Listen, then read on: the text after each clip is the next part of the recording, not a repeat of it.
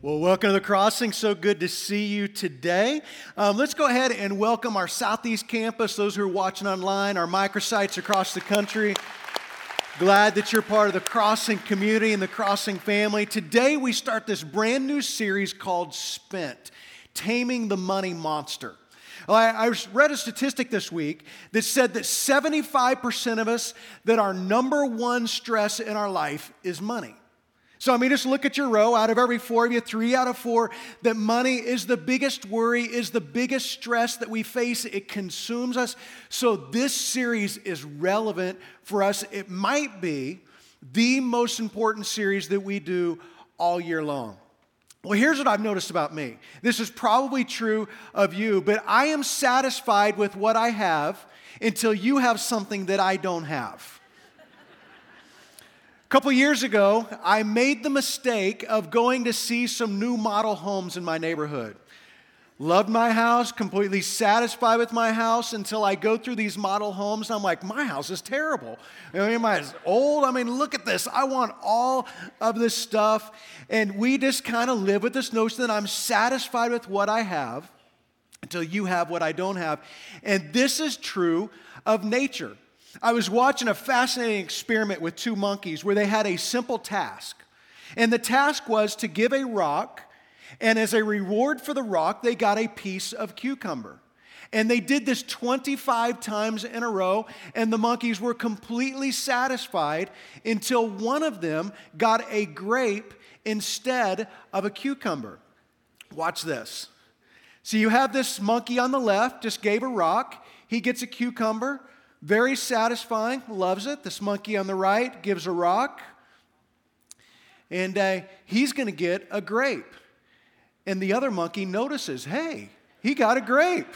So he's going to give a rock, and he's going to get a cucumber. He's like, what's this? I want a grape. Give me a grape. I want a grape. The guy on the right, he gives his rock he gets another grape, very satisfied. This guy takes his rock, he's to bang it on the wall. You better give me a grape.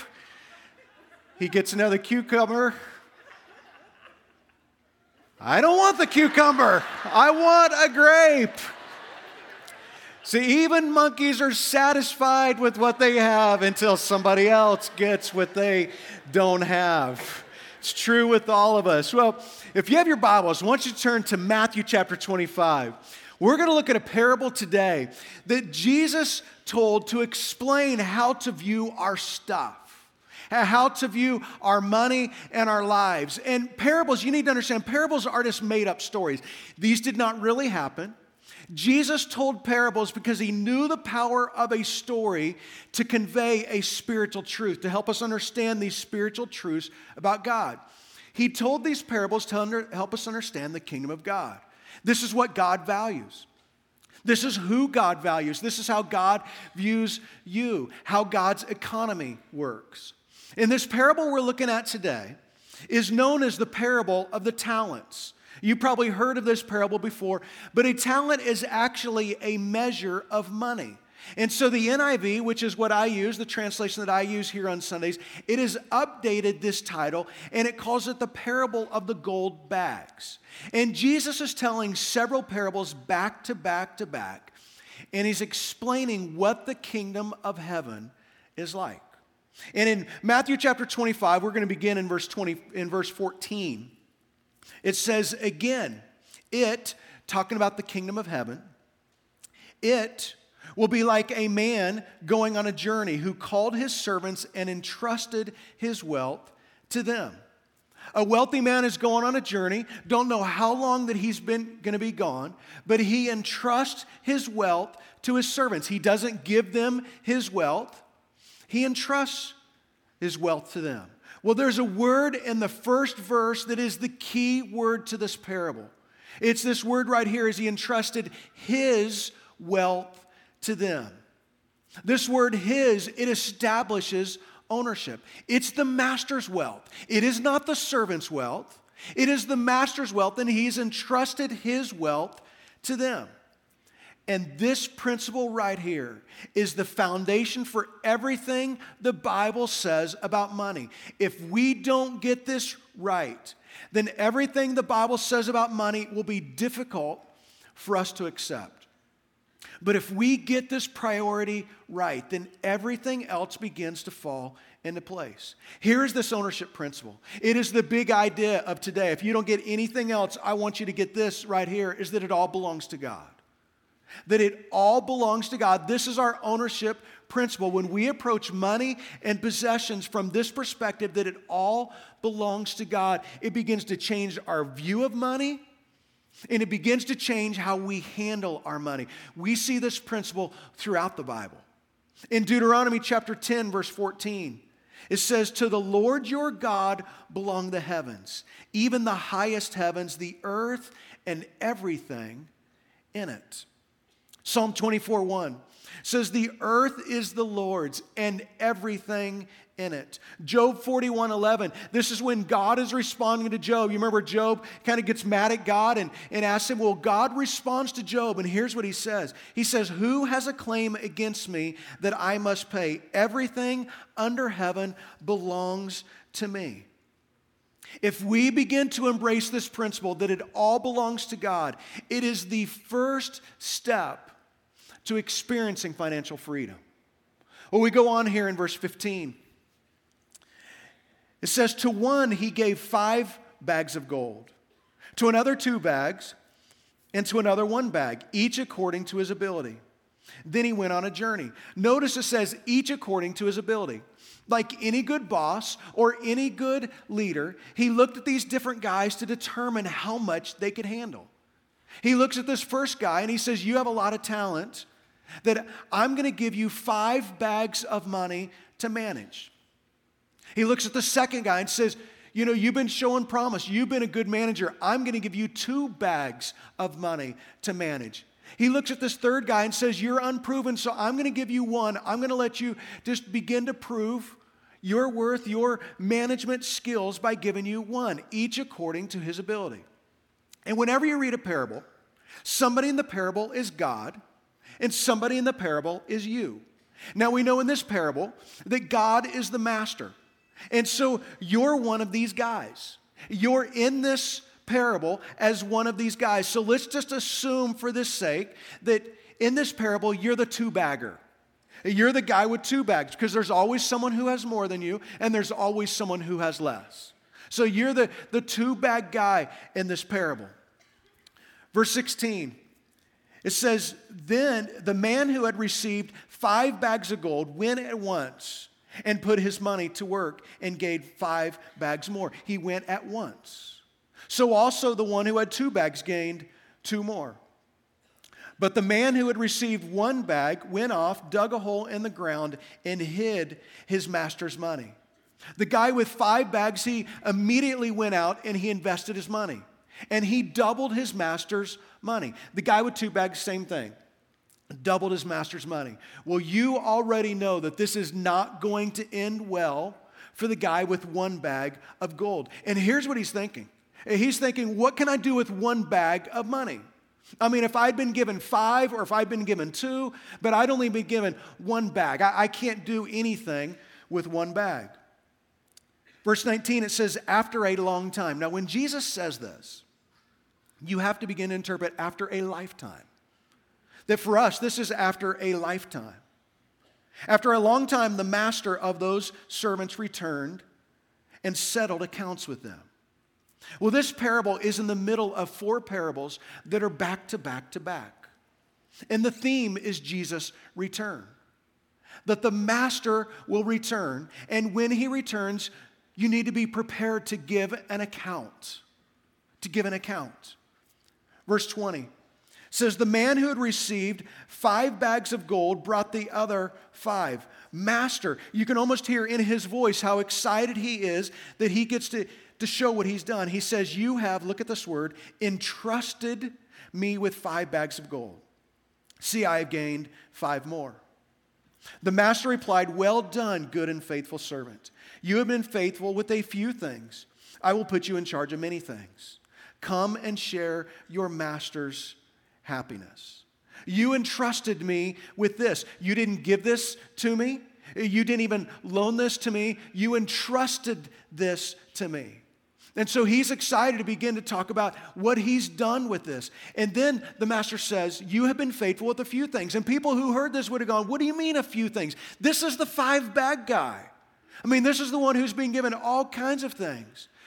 This would have been years and years of income. Verse 22 The man with two bags of gold also came. Master, he said, You, look at this word, same word, entrusted me with two bags of gold. See, I've gained two more. The master replied, Well done, good and faithful servant. You've been faithful with a few things. I will put you in charge of many things. Come and share your master's happiness. Same word, you entrusted me. You were faithful with a little bit of responsibility, and so I'm going to give you more responsibility. You were faithful with a little bit of money, so I'm going to give you more money to manage. And now in this story, the soundtrack changes. It all begins to change because we know that this is not going to end up well for this other guy. Says the man who had received one bag of gold came. Master, he said, I knew that you were a hard man, harvesting where you've not sown and gathering where you've not scattered seed. So I was afraid, and I went out and hid your gold in the ground. See, here is what belongs to you. Notice what he doesn't say. He doesn't say, You entrusted me. See, before, before he even talks about what he did with the money, he begins to point his finger at the master. It's like, You know, this is kind of your fault. This is, this is really your fault. It's not really my fault. He says, Here's what belongs to you, not what you entrusted to me. Verse 26 the master replied, you wicked, lazy servant. So you knew that I harvest where I have not sown, and gathered where I have not scattered seed. Well, then, you should have put my money on deposit with the bankers, so that when I returned, I would have received it back with interest. That you knew that I had expectations, and you did nothing with the money. You didn't even take it to the bank, you didn't even put it on deposit. See, he didn't see this as something that was entrusted to him. He completely missed the point. Completely missed the point. Verse 28 says, So take the bag of gold from him and give it to the one who has 10 bags. And this is where we want to go, okay, time out. Time out. We want to get all Christian about this right here and go, okay, Jesus, that's not fair. That's not fair. Why would you give it to the guy with 10 bags? I mean, why wouldn't you give it to the guy with four bags? Or why wouldn't you split it between the two? I mean, because this doesn't seem fair at all. And Jesus ends this parable by saying, For whoever has will be given more, and whoever, um, and they will have an abundance. And whoever does not have, even what they have will be taken from them. And throw that worthless servant outside into the darkness where there'll be weeping and gnashing of teeth. Well, that sounds pretty harsh, doesn't it? Sounds pretty harsh, but remember, this is a story that Jesus told to teach us something about the kingdom of heaven. And this conveys it conveys frustration, regret, a missed opportunity. In the context of this parable right here, it's Jesus' return. That the master will return and you need to be ready. And Jesus is the master. And when he returns, you will have to give an account. He chooses money as the application, but it doesn't have to be money. It doesn't have to be. The idea is you need to be ready to give an account of your life. But money is the application that Jesus uses. If you read through the parables and you read through the Gospels, money is the dominant theme. Why does Jesus use money so often? It is because money is the most accurate reflection of our faith. How we handle our money is the best gauge of our beliefs if we really believe what God says. See, Jesus says, where your treasure is, there your heart will be also. Whatever you treasure, your heart is going to follow along. Where, wherever you've put your treasure, your heart is going to follow that. The best indication if we trust God is our finances. It's our finances. So there's three applications to this parable. Three applications for our life out of this parable. That if it all belongs to God, the number one, that we are not owners, we are just managers.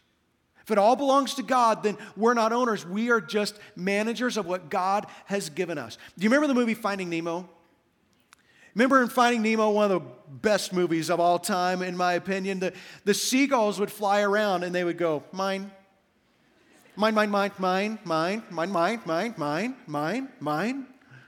And the truth is that one of the things that stands in the way of generosity, just mine, mine, it's all mine, it's all mine, it's my house, my car, my, it's mine, mine, mine, mine, mine. And when you begin to realize that everything you have comes from God, it changes your perspective. It, it changes your perspective. These three guys in our story, they were not owners, they were managing. They were managing the owner's stuff. A good manager takes their cue from the owner. I have a retirement account, and once or twice a year I talk to, to my financial advisor who, who runs my retirement account, and he will tell me about what they're doing with the retirement account because that's what a good manager does. They ask, What do you want me to do with your stuff? See, God is the owner, and you and I are the managers. And the early church nailed this. The early church nailed this. Maybe it's because they heard these words from Jesus' lips and it just resonated in their soul.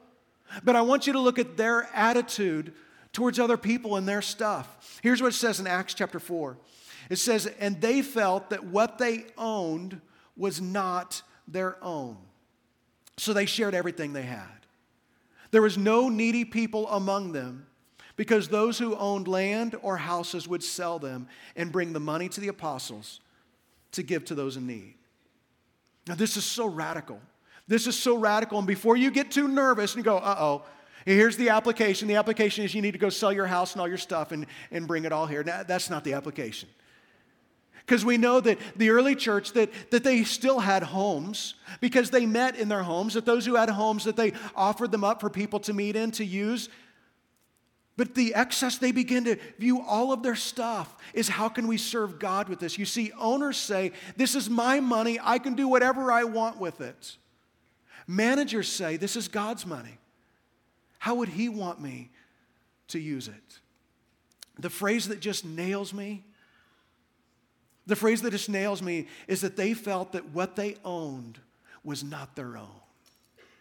They felt that what they owned was not their own. When this attitude takes root, it changes lives. Lives are changed.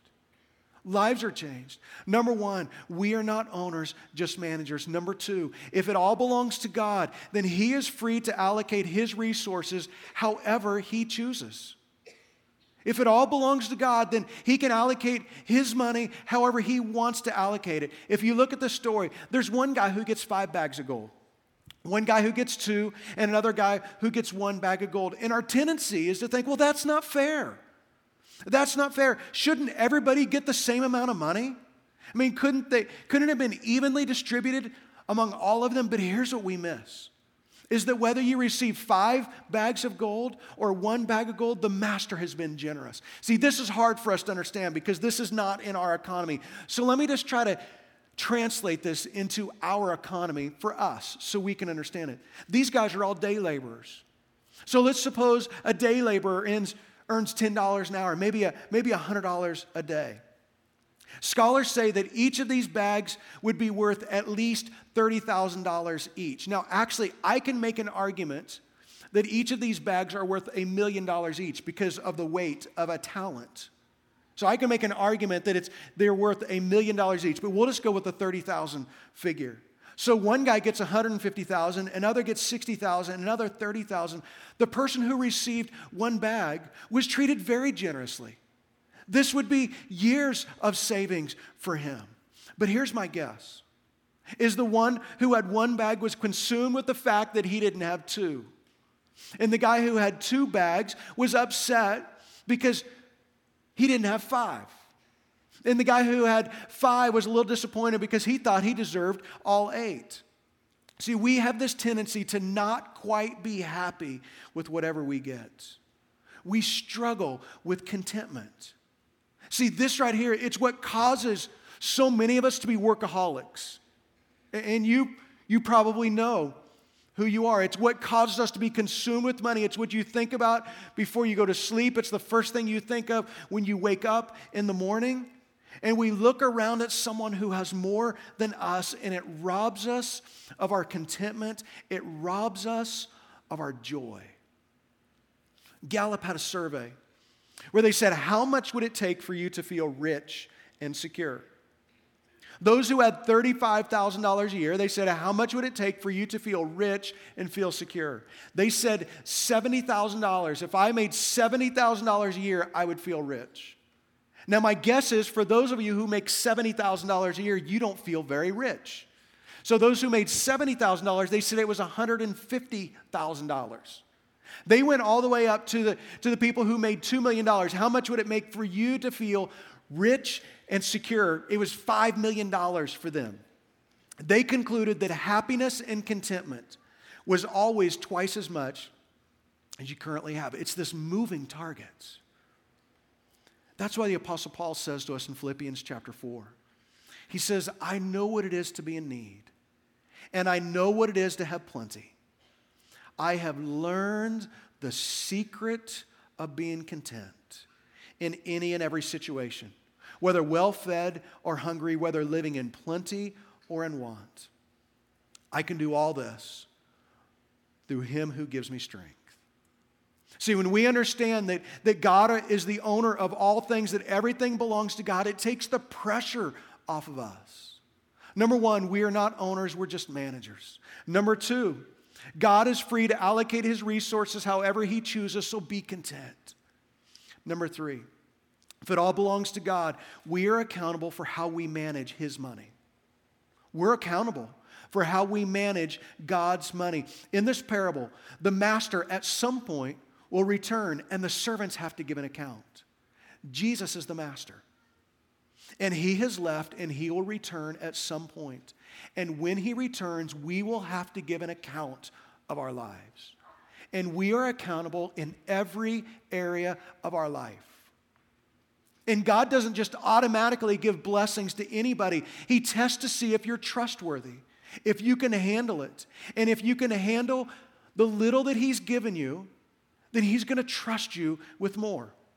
Remember what the owner said in this parable to the faithful manager. He says, You've been faithful with a few things. I will put you in charge of many things. In other way, in other words, you've been faithful with a little bit of money. I'm going to trust you with a little bit more money. And here's the myth that we tell ourselves the myth that we tell ourselves is that when I have more, then I'll be generous. If I just make a little bit more, then I'll give back to God. You won't. It's just not true. It's just not true. Because he who's faithful with little will be faithful with much. In fact, do you know that the more money we make, the less percentage that we give? People who are the poorest of the poor actually give a higher percentage of their income back to God than those who make more money. That the more money we make, the less percentage that we give. That he who is faithful with a few things will be given more. And until you put God first with your money, money will always be a source of stress and worry. So here's my question for you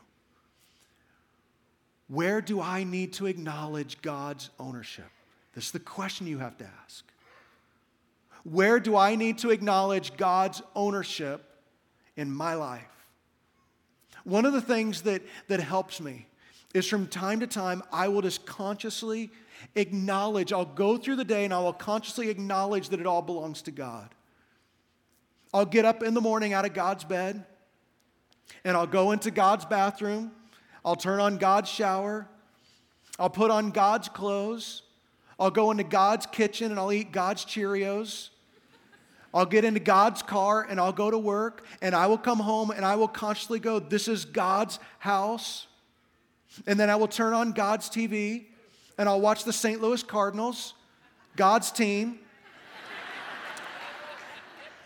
and I just try to go through the day, acknowledging that it all belongs to God. Let me tell you, it recalibrates my heart. It just recalibrates me. So, where do you need to acknowledge God's ownership in your life? See, here's, here's the heart of this series. Here's our heart for this series is that we don't want it to be just scriptural. Obviously, I'm committed to teaching exactly what the Bible says about money. I will always do that. But we also want it to be helpful. And so each week we have a practical next step to help tame the money monster. Let me tell you the big next step that we have for you in this series. It's FPU One Day, it's Financial Peace University One Day. I took FPU several years ago. It's a life changing class because it really just helps you just recalibrate your money and to begin to put the tools into place that you can change your financial future. I would love for you to be a part of that.